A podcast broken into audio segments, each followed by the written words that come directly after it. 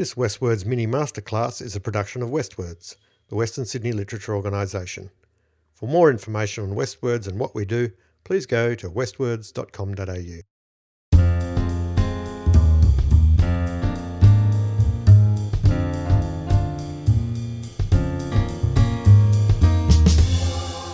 Hello and welcome to the WestWords mini masterclass for today, Friday, the 29th of April 2022. My name is James Roy. I'm Program Manager at WestWords. And today I'm talking to Georgia Monaghan. Georgia, how are you? I'm very well, thank you, James. Now, a little bit of background, Georgia. I, I will tell the lovely people listening that you and I work, we were in the same cohort together doing our Masters of Creative Writing at Sydney Uni a few years back and we've done a bit of. We uh, certainly were. Yeah, we've done a bit of screenwriting together since then. Uh, and you are currently doing your DCA. Is it a DCA? Is it a PhD, or is that just another name for the same thing? Um, it's uh, called a. The one I'm doing is a Doctor of Arts, mm-hmm. and it's it's equivalent to a PhD, but in it has a creative component. Right, and I, I remember you talking about what your creative component was, and it was kind of fascinating. It was really around the idea of, uh, of spectacle. And I remember you reading this amazing piece of writing, which is going to be your novel. I, I haven't read any of it for a little while, but about the the babies in uh, at Coney Island who were basically a curiosity in their little humidity cribs, weren't they? Absolutely, yes. So the the um, yeah, I became I you know lived in the US for a while and happened to visit Coney Island, and just just had this innate sense that you know this is this feels like a like a ruins, like you know, this is the ruins of something that was you know very different, and know, did a tiny bit of research and just was stunned at you know in its heyday at the turn of the 20th century, just what a stunning, uh, spectacular, like literally spectacular place it was.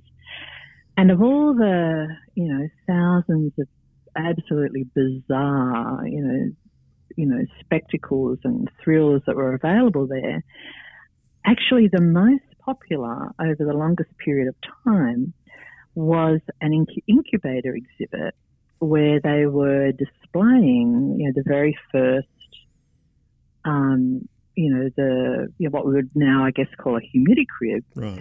Uh, for, for premature infants but at that time they were still calling them an incubator because they were based on you know animal incubators, mm, mm.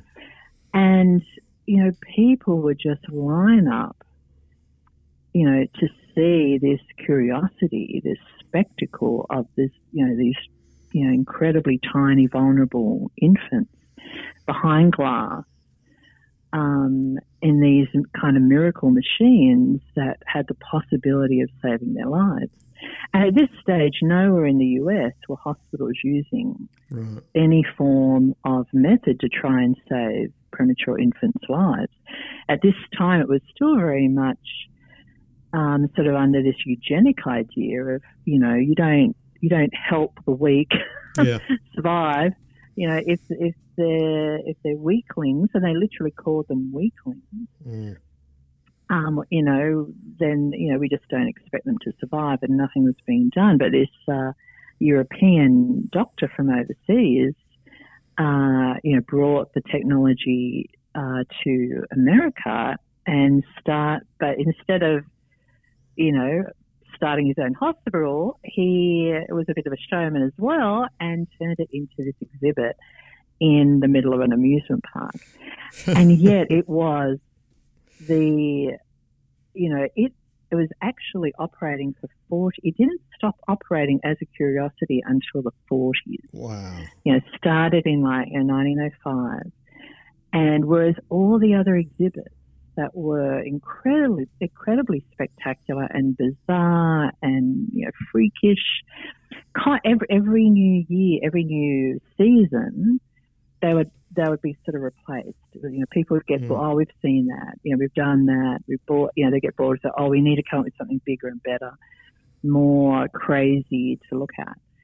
But the these babies were never were kind, you know, the, the demand to look at these premature infants never ceased. Did anyone ever follow? That, did anyone ever follow up and go, oh, you know, I saw a baby here two years ago. Did did, did she survive, and is she better now? Like, did anyone?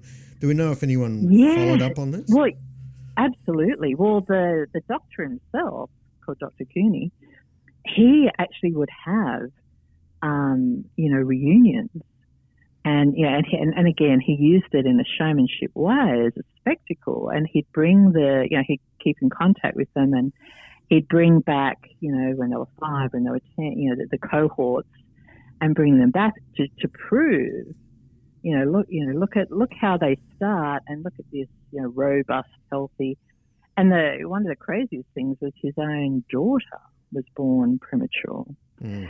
and she becomes a nurse um, who works in the incubator exhibit, and you know she you know she was a you know a healthy, um, you know robust woman, and he would like turn to her and say, "See, look at her, look how strong and big and yeah, but you, know, kind of preempted uh, what one of my what my next question was going to be because I, I, was actually about to say we were talking before we started recording. I was talking about how my youngest daughter was was in a um, in a crib mm. and she was a bit preemie and if I had thought for a minute that the hospital that she was, that she was in was selling tickets for people to come and gorp at her. I would have lost my mind. Uh, I mean, uh, is was that is that a, something to do with the times that that was just accepted, or were the parents less involved, or and and do we understand why he accepted this when his own daughter had been in that situation? Right. Well, the, yeah, there. I mean, there's some amazing um, oral histories um, with some of the you know, the graduates, you might say, you know, the, of the actual, you know, premies that, you know, that um, survived to, you know, to this day. Hmm. And, and, you know, a lot of, you know, in a lot of these oral histories, there are stories about, you know, the, you know, one of the parents, you know, being hysterical about the thought of their child being put on display in an amusement park where next door is the, you know, the two-headed dog, and you know, on the other side is, you know, some hoochie coochie dancers, and um, and so you know, there was a, you know, there was real pushback from some people, but then it was like, what's the alternative? Mm. You know, and and ultimately, you know, they would be, you know, the husband perhaps would talk the mother into, look, this is her, her, his or her only chance at survival. Um, and so, you know, just all these, you know, once when I started learning about this, I thought, oh, I have to write about this. Yeah, yeah. I just, this, ha- yeah, I just was so, just so taken by um, the craziness of it and a human, you know, the the human child, the human cost, and the human emotion around, you know, the most vulnerable of uh, of human life because a couple of doors over there would have been someone there, presumably who I don't know had had terrible smallpox as a child and had a horribly scarred face and was being Absolutely. gawped at for having a horribly scarred face. But in the case of an adult person or someone who's incredibly tall or someone who's incredibly short, I suppose you could make the case that they have enough agency to go, well, yeah, okay, they're going to give me a bit of money and it's not great, but at least I'm going to make something from from this disfigurement or mm. this this disability I have or whatever. But when it's mm. were, were, the parents getting paid for having their children on display? Do you know? No, they weren't getting paid, but they weren't having to pay. Ah, for them, that this was you know it was free. Like this was free healthcare before free healthcare. Okay, they should maybe um, they should um, try Medicare rather than having their kids on display. I know, I know that I'm, exactly. My conversations exactly. with Americans have been with several Americans have been such that they have struggled to get their head around how uh, socialised um, public health care mm, works, um, and mm. maybe they shouldn't turn to Coney Island for for a demonstration of how that might work. Right, like not not only did they not have to pay, but and and the reason they didn't have because if they did have to pay, it was it was a very highly costly exercise. Right. Um, to you know to have all these fully trained nurses round the clock, mm. um, you know, tending to them, having midwives round the clock feeding them.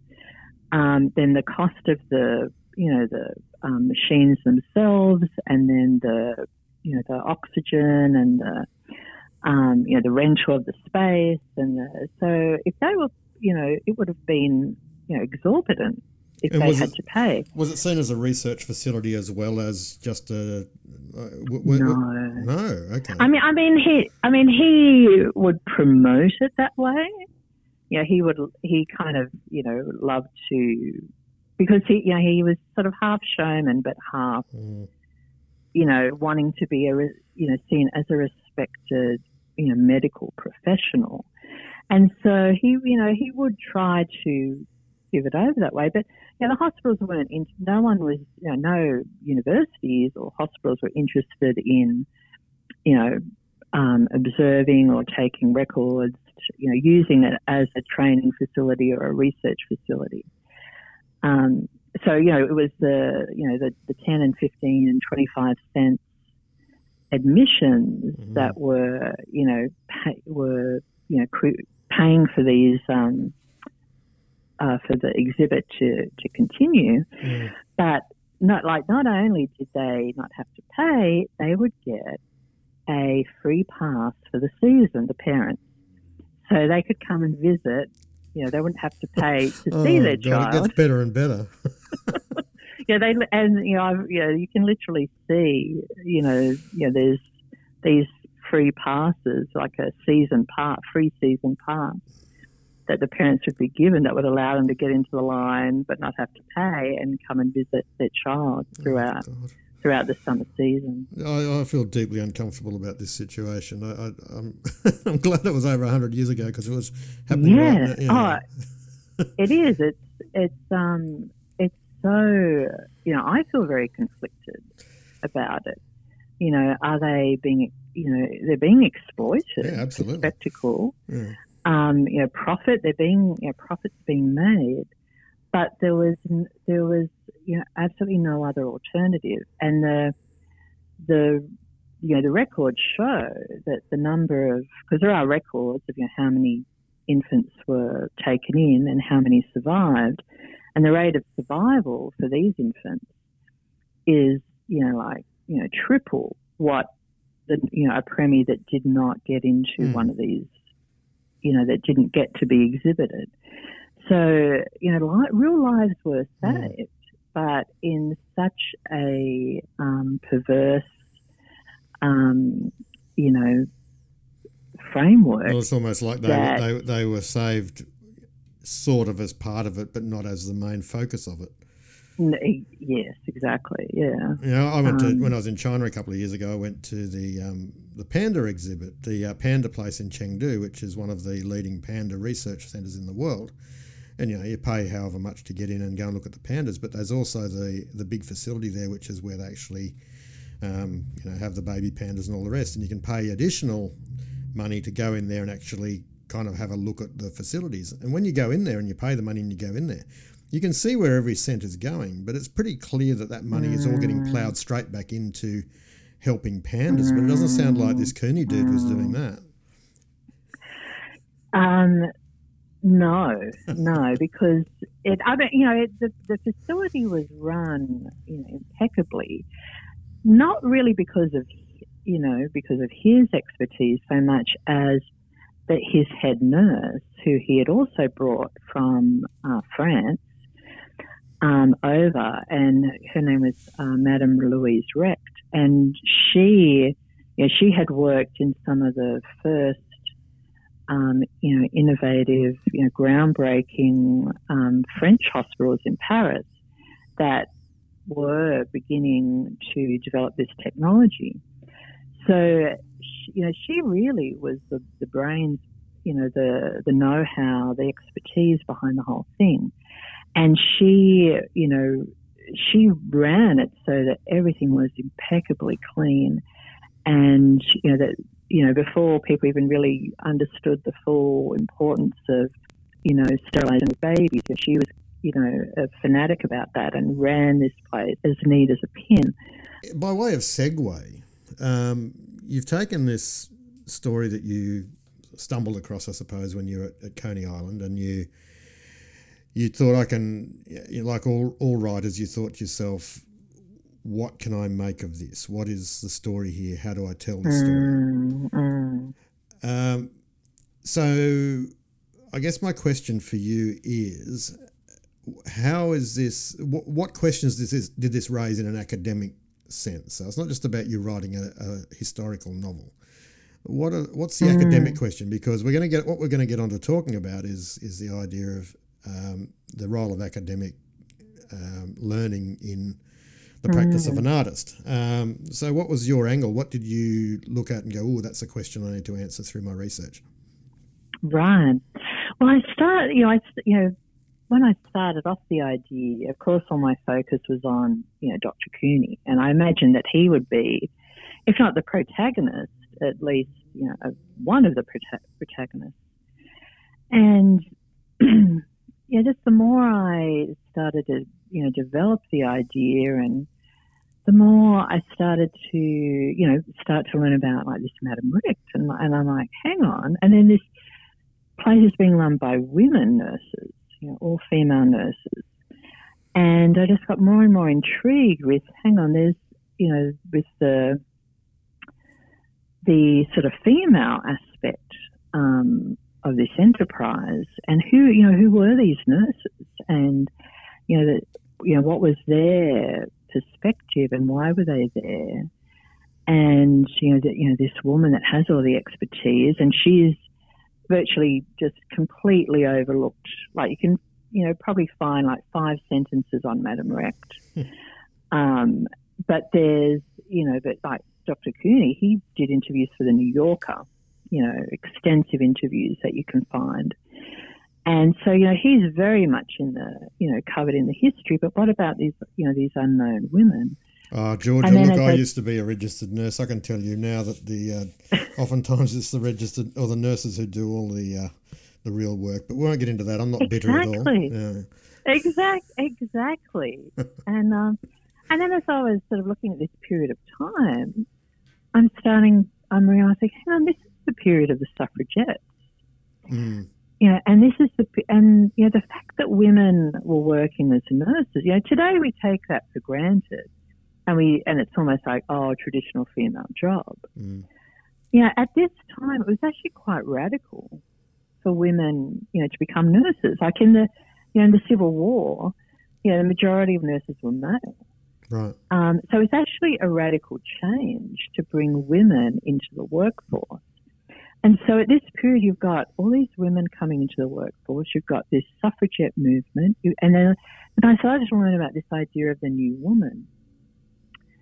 And and then I was also very aware of this idea of spectacle with Coney Island. And and you know with you know when you when you're doing a degree in you know a, a you know postgraduate degree in creative writing, um, you know there has to be an academic element to it. And so and you have a supervisor, and I you know, had a meeting with my supervisor, um, the wonderful Dr. Matthew Suston, and you know, and we had a meeting to talk about, you know, what is going to be your academic, what is going to be the academic angle on this. And I said, look, I'm fascinated in this, the idea of spectacle in during this period and as it continues today, because I think we are just living in an, you know, an age of spectacle. Um, you know, if ever there were, you know, if the last few years of, especially in American politics, haven't proven that. I said, I'm, I'm fascinated with the idea of spectacle, but I'm also really interested in this idea of the new woman. This, you know, this new idea of womanhood and what wo- womanhood can be compared to the traditional Victorian woman, angel of the house, um, who's subservient and pure and pious and, and, you know, her whole life is, is within the four walls of a house. And he said, Well, why don't you put the two together? And I'm like, Oh. And uh, to me, at first, I thought, Oh, that kind of sounds a bit random. You know, you know, who says, you know, who, who says that there would be any cross, any intersection, any interrelationship between spectacle and the new woman? And the minute I started researching, I'm like, Oh, you know, oh my goodness, it's just off the chart. And the suffragettes, particularly, use spectacle. You know, created the and the New York suffragettes in particular, copying off the British very militant suffragettes. Mm. There was this really interesting relationship between the London suffragette movement and the New York City suffragette movement.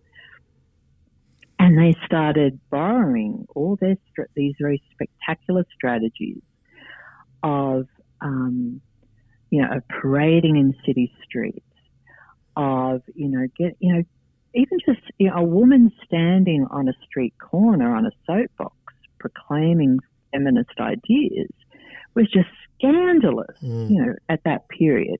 And this is what they started doing. And the, just the, just the sight of a woman speaking in public in this period was just, you know, mind blowing. And the whole idea of the the London and the New York City suffrage movement was to get in the papers.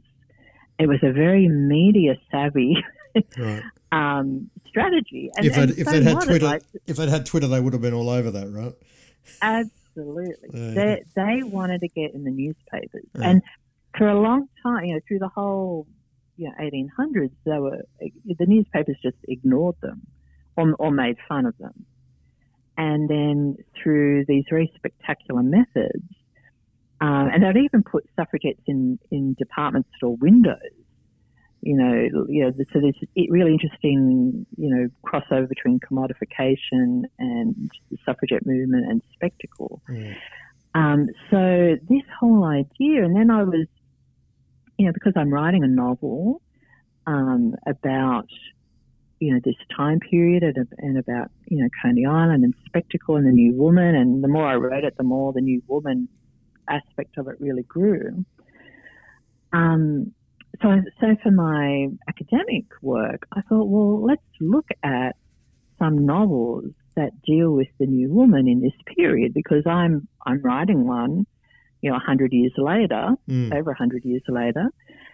Um, let's look at the novels that were written in, in that time period mm. that featured new women, and there was this genre of new woman novels, and and then I was like, well, you know, you know, I'm particularly interested in New York City.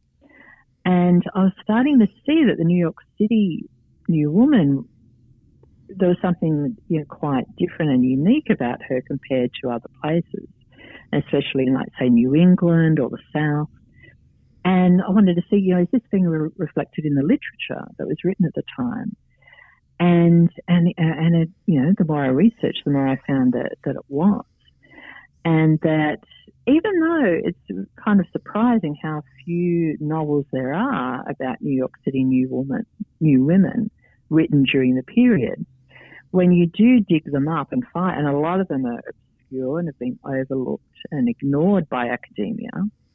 Like there's one fantastic novel I found called The American Suffragette. Um, you know, literally called The American Suffragette about a New York City new woman novel. There is not one journal article on this novel. And it is just full of, you know, spectacle and, you know, the, the, the all these ideas about new womanhood and socialism. And it's just such a fascinating novel. And, you know, not a single, you know, bit of academic scholarship has mm. been done on this novel. Well, the American writers in this kind of field, were they a little bit behind the the British because by this stage, of course, you'd had you'd had um, the Bronte sisters and and so on. Is, were, were the Americans a little bit late to the party with this? In the in one way, yes. You know, in you know, not not completely, but definitely if you look at even just say the the the sheer number of novels, like I think in like a you know, five or ten year period, there was like over a hundred new woman novels written in the UK, mm. and a lot of, um, you know, the readership of them was was you know, they were bestseller, yeah, they were bestsellers. Then you had, you know, you had also the more art house style ones, but um, you know, even the ones written in a sort of literary style were um, you know, just runaway successes as well as you know critically acclaimed. So there was a, and you know, in the newspapers at the time, there was a very a real consciousness of these new woman novels. And who was buying them? Was it women buying them mostly? Mostly women, yes, yeah. Um, and so, yeah, America there is not as many. Um, you know, there's def- yeah, there's definitely not as many, and even in the period, there wasn't as much discussion critically about them. Mm. But um, but there are some, you know, canonical novels that I'm looking at now and going. So, say, Sister Carrie by Theodore Dreiser, and Washington Square by Henry James. I'm looking at them and going, hang on, I think these are New Woman novels, both set in New York City. Mm. But no one has looked at them in that light. So I'm re- I'm discovering novels that have never been, never seen the light of day as far as academia is concerned, but also other novels that have, you know, had, you know, libraries of work written on them, but not looking at them as New York City novels that are dealing with the phenomenon of the new woman and how that connects with spectacle. Mm. So Sister Carrie by Dreiser, you know, this this new this woman who becomes a new woman, how does she do it? By becoming an actress on the stage. Right. That's how she achieves independent new womanhood. Is she, you know, she tries the factory system and she just can't make ends meet. And she's sort of forced to, you know, rely on men um, and sort of, you know, engage in these, you know, relationships that, um, you know, could be seen almost as legal prostitution Mm. um, to to make ends meet. But when she finds that she has a talent for the stage, you know, suddenly she's able to make real money, and sh- and her, you know, through her fee, through the spectacle of female beauty, Mm. she, you know, she becomes, you know, completely financially independent, and is able to get rid of the men in her life that had been there really just to help her make ends meet. Mm. Um, so yeah, this, you know, Sister Carrie, you know, in, is a, you know, there's, you know, very little scholarship that looks at it in that framework, and that's part of my academic work as well. So um, we could talk about this for. I mean, you've been working on this for how long? Two and a half years, something like that, or longer. So, Uh, even longer than that, longer. yeah. So, so of course we could, we could talk about this for much longer, but I, I do kind of want to get to something that we were originally going to talk about. But this has been really fascinating to discuss uh, discuss what you've been talking about. Uh, but I wanted to ask you about uh, creative writing uh, postgraduate studies, or even or even undergraduate studies. Uh, now, I in my own case, in my own case, that what I, what I did was I I re- uh, signed up for the Masters of Creative Writing because I'd written lots of books and wanted to actually fill in some um, some knowledge gaps, you know. And so I was fortunate I got to do I got to do screenwriting with Ian David and I did poetry with Judith Beveridge and, and so on and so forth. And so I certainly filled in some knowledge gaps there. But I know there were other people there who were very much at the early part of their career as writers or and or as um, scholars of, of any kind. Uh, some were younger, some were older. What was your reason for going and doing initially the masters and then the PhD? Was it just purely a, a, a yearning to understand better or to write better? What was what was the driving force for your decision to go into it? Um, that's, that's, that's such a good question.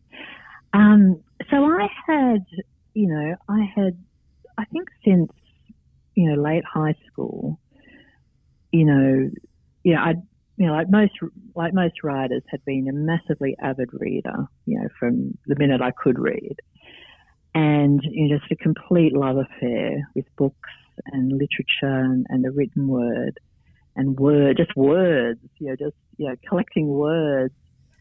Um, and then, so, you know, naturally kind of led from that into, oh, you know, I'd love to write. And then even in school, getting a lot of feedback from teachers that saying, oh, you know, this was a pleasure to read or, um, you know, just getting this feedback that, and kind of feeling like, wow, I can just express myself in words so much more easily in in the written word than in the spoken word.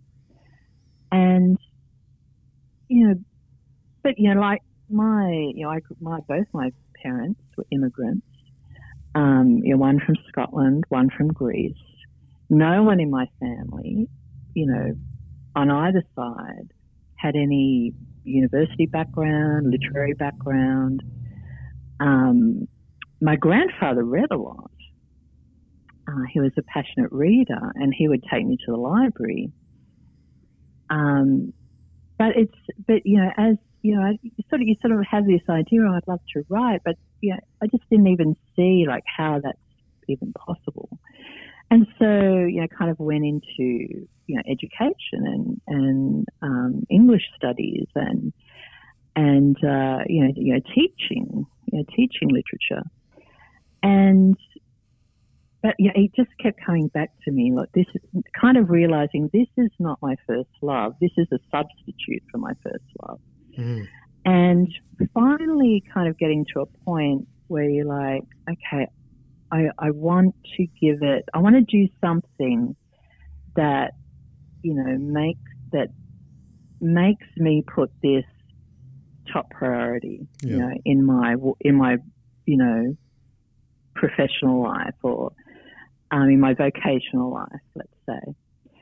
And I kept finding ways to, because I, I, read this book um, called not the not the art of war, but the war of art. Right. And it it just it made everything made sense to me. So it talks about it when you have this desire to be an artist of any kind. There is I don't know where it comes from, but there's some there's this inner resistance to it. There's something in you, even though it's the thing you most want to do. Mm. There's something in you that it, you don't want to do it, but you want to do it, and you will find, you know, because it's, you know, it's scary. It's like, you know, can I do it? Will it be good? If I do, if I write something good today, can I do that again tomorrow? See, I find this really um, interesting um, because, um, sorry to interrupt you, but I'm just sort of want to jump on something you just said there because mm. in my own, you know, to, to personalize it for me, it was.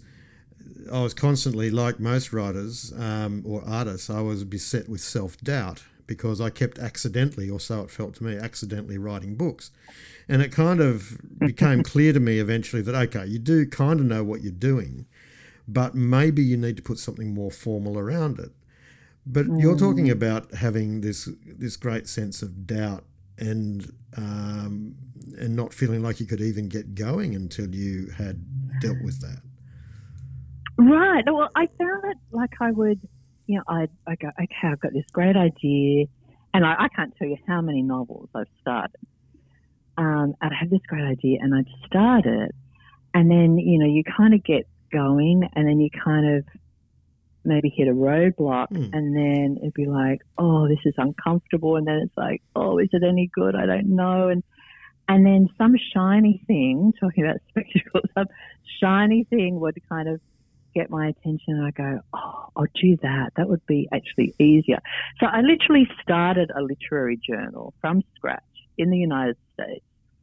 You know, developed a whole team of volunteers, including like you know, editors that used to edit for the Yale Review, um, you know, people that, you know, had won, you know, all kinds of literary prizes on the editorial board, you know, got funding, you know, got, you know, found sponsors, you know, did promotion, worked out how, you know, for never having done any of this before, you know, how do you get something published? You know, how, you know, dealing with, so, you know, CYMK and RGB and, you know, advertising and did, you know, created this thing.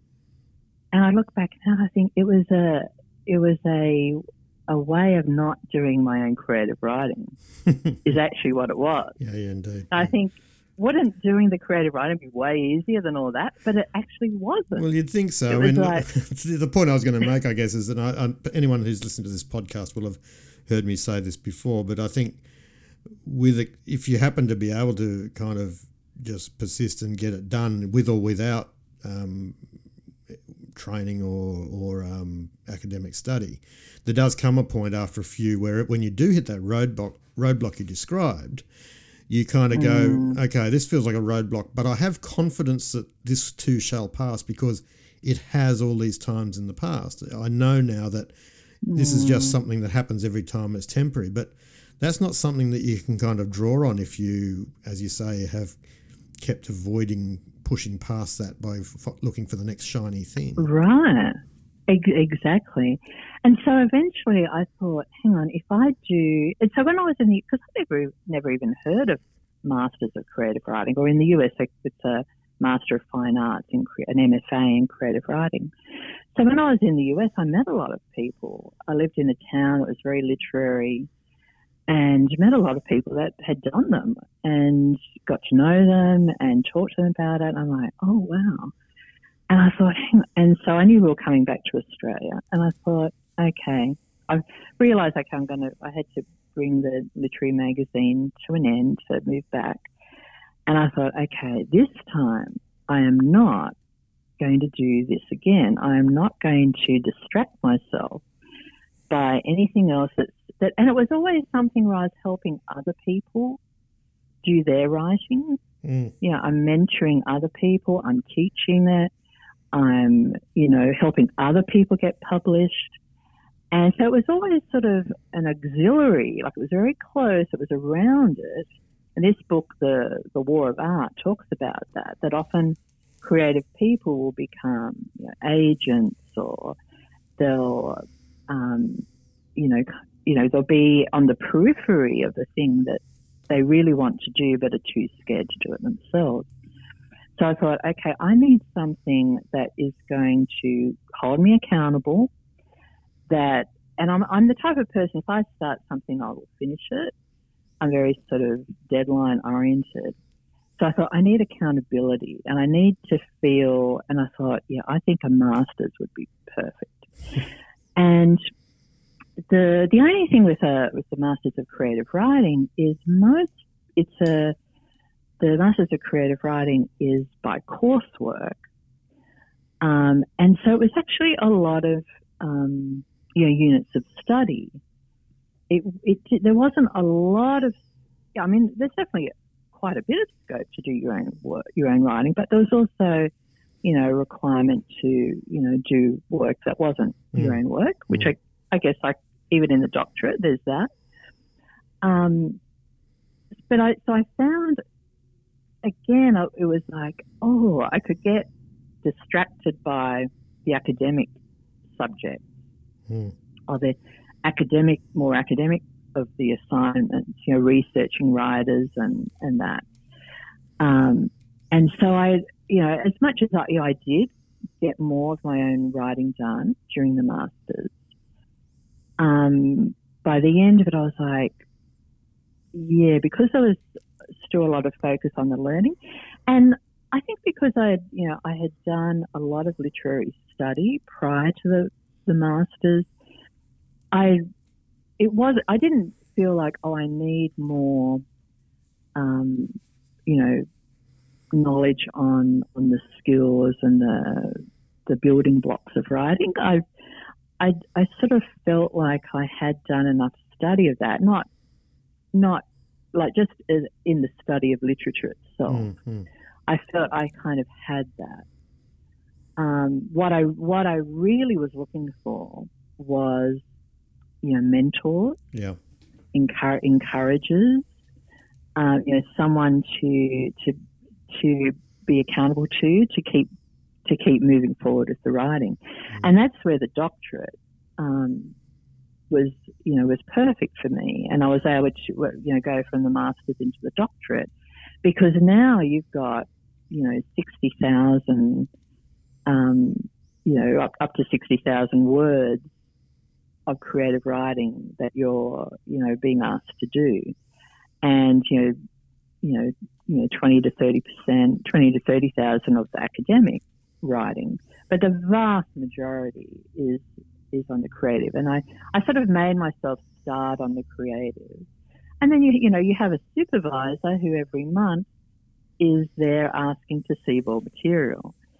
and you know, and you know, you have someone who's your cheerleader, your mentor, you know, your critic, um, you know, being you know, you're kind of one of your first readers, um, you know, asking you, you know, really thoughtful questions, making you aware where things aren't clear, where they are clear.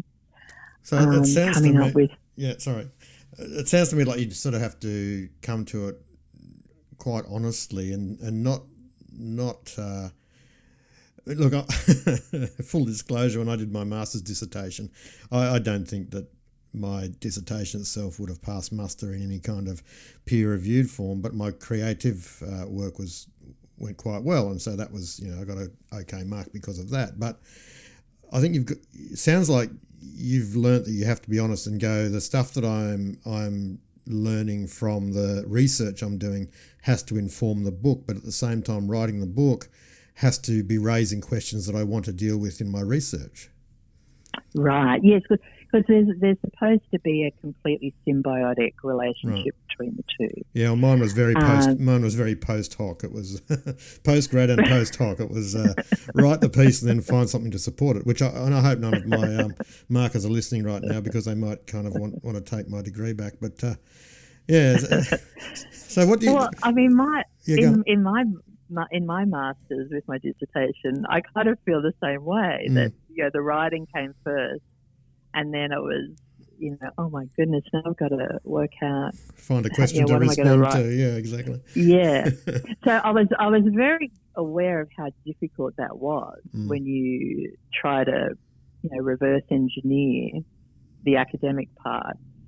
And so when I started the doctorate I was like okay I'm going to start this.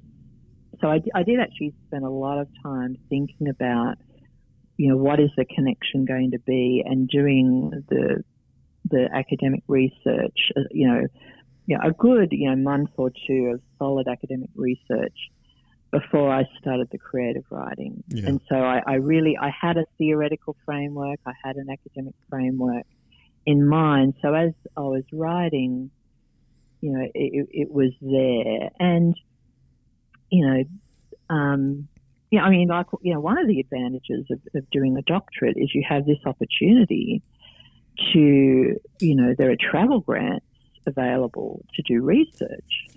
And because I was studying something um, that had a, you know, that was based in another country, you know, I was able to apply for and I received grants to go to New York City and to go into the archives and um, you know to to find you know original uh, research and, and even just walk the streets of the where my scenes are going to be set. Well, I got to go and, to I got uh, to go to Eden for mine, so you know, it's not, Eden's lovely, but it's not quite New York City, is it? No, but I mean, yeah, the, yeah, that that was definitely one advantage of doing a doctorate is you have, you know, there there is a lot of um, support mm. for you know financial support to you know to help facilitate your writing. Mm. Um, so when it, you know when I do that, you know, you know I would you know anything I would find in an archive, I would always be looking at it through two lenses. Yeah. One was, oh, how could this fit in the novel, and the other was, oh, maybe this will be part of my evidence in yeah. my academic work. And if you were going um, back and working on your masters again now, would you would you deli- more deliberately go into it with that kind of symbiotic approach? Oh, absolutely, yeah. I, I, you know, I just had, I just felt like I was beating my head against a brick wall. Like that whole dissertation process, I found, you know, was it was quite, you know, I got there in the end, but it, it was a very bit of a painful one mm-hmm. because it was all being done after the fact. Whereas doing that kind of, you know, hand in hand. Mm um, it just felt so much more organic right. and natural. And, and I would, I mean, you know, I would, you know, see things and I would immediately think, oh, that, that can fit into the, what we call the exegesis, the academic writing in this way. And then, oh, I actually might use that line of dialogue, you know, you find a letter or something, go, oh, that's a line of dialogue for a character. Indeed. So very, very quickly before we wrap up, because we've, we've spoken for quite a while, um, if you were to offer some advice to anyone who came to you and said, "I'm thinking about doing either a, an undergrad um, creative writing course or or a postgraduate um, masters or a or a doctorate or whatever." What what would your advice be to them? Oh, that's such a great idea. I mean, as an undergrad, I would highly recommend, you know, doing a creative writing subject. Um, I actually teach um, a second year creative writing class at the University of Sydney, and I was I was really thrilled that you know half the class were doing dentistry and you know oh, wow. law and um, science and and well, really law, law I get because I mean lawyers tend to make stuff up, don't they? I know that's a, that's a, that, that joke's pretty low hanging fruit. I accept it, but you know there's some truth to it, right? Yeah, I, I was thrilled that people who, who, had no desire to do writing, you know, as a full time vocation, mm. were taking it as a, you know, as an elective, and and just really enjoying expressing their creativity and exercising their creativity, you know, as one subject, you know, alongside maybe a very science based degree or economics based mm. degree. Mm. So I would recommend to anyone, to, especially to do like a first or second year um, creative writing course. You know, I think it's uh, you know that they're fun, they're you know so creative, and it, and it improves your improves your communication skills. I know that yeah. sounds like a throwaway line, but anyone who has a bit of a grasp, a better grasp on storytelling, um, mm. is you know, tends to be, uh, I think, a little bit more adept at communicating and and uh, working mm. in the real mm. world. Right. So, so then, you know, as far as a master's, I think um, you know, if, for for people that are looking to get some groundwork in in creative writing skills, you know, I think it's brilliant. Um, you know, I think I think it's a you know, if if you feel like you know you've got the interest, you've got the desire, you feel like you've got a natural talent, but you feel like maybe you're missing in the mechanics or um, you know, you, you sort of feel like you could go further, like you feel like you're hitting the a plateau mm. as far as quality or depth or innovation in your writing goes, then you know I think it you know definitely is, is something that I'll, I would highly recommend. Um, of course, you know some people you know you know are looking to teach, and mm. it's, it's to teach creative writing, yeah. and you know that that is a, a great avenue for that. And I know even with the doctorate, you know, there are very established writers, you know, with, you know, half a dozen novels, you know, you know, published out in the world yeah. that will choose to do a Doctor of Arts for the academic accreditation, yes. which then allows them to then, you know, teach at a university level. Mm. Um, so going in, into the doctorate, um, you know, think if you're thinking, you know, would the doctorate be good for you? Um, you know, if you're, you know, I think you know you have to really be prepared. I think and enjoy the academic, yeah, as well as the creative. So it's about a 70 30 percent split. But the academic is, yeah, it's not just something you you know whip off at the you know, the end of your degree. Right. It's a very rigorous, thorough, you know, academically, you know, of a very, you know, you are required to write work that is a very high standard that is cre- actually creating new knowledge. Right. So it's not just, you yeah, know, adding to the re- sort of the pantheon of understanding. Yeah. Yeah, yeah. Exactly. So, you know, you, I think, I think it works best if you have that academic interest as well, which I do have. Mm. And yeah, one of the problems maybe for me is that again I can use the academic writing mm. as an escape from the creative. right. so it's like, oh, here we go again. I think the only thing I would counsel the oh, sorry, sorry, continue, sorry. No. Um, and so I, I actually, you know, and as much as you know, yeah, I've never done, I've never produced as much consistent work on one project Mm. through doing this doctorate than uh, you know than outside of the doctorate. So for me, it's been a huge success because I'm, you know, I've you know almost written the first book of you know my first novel. What's it going to be Um, called, by the way, so that we can look out for it? Right. Well, the working title at the moment is Dreamland. Right. Um, but I think there's, I mean, I know there's going to be more than one. Um, you know, it's going to be at least, a, you know, either a trilogy or a, I don't know, what you- or there'll be a sequel. Um, Mhm. it's either going to be either a two, a book, a two book novel or a three book novel, Mhm. basically.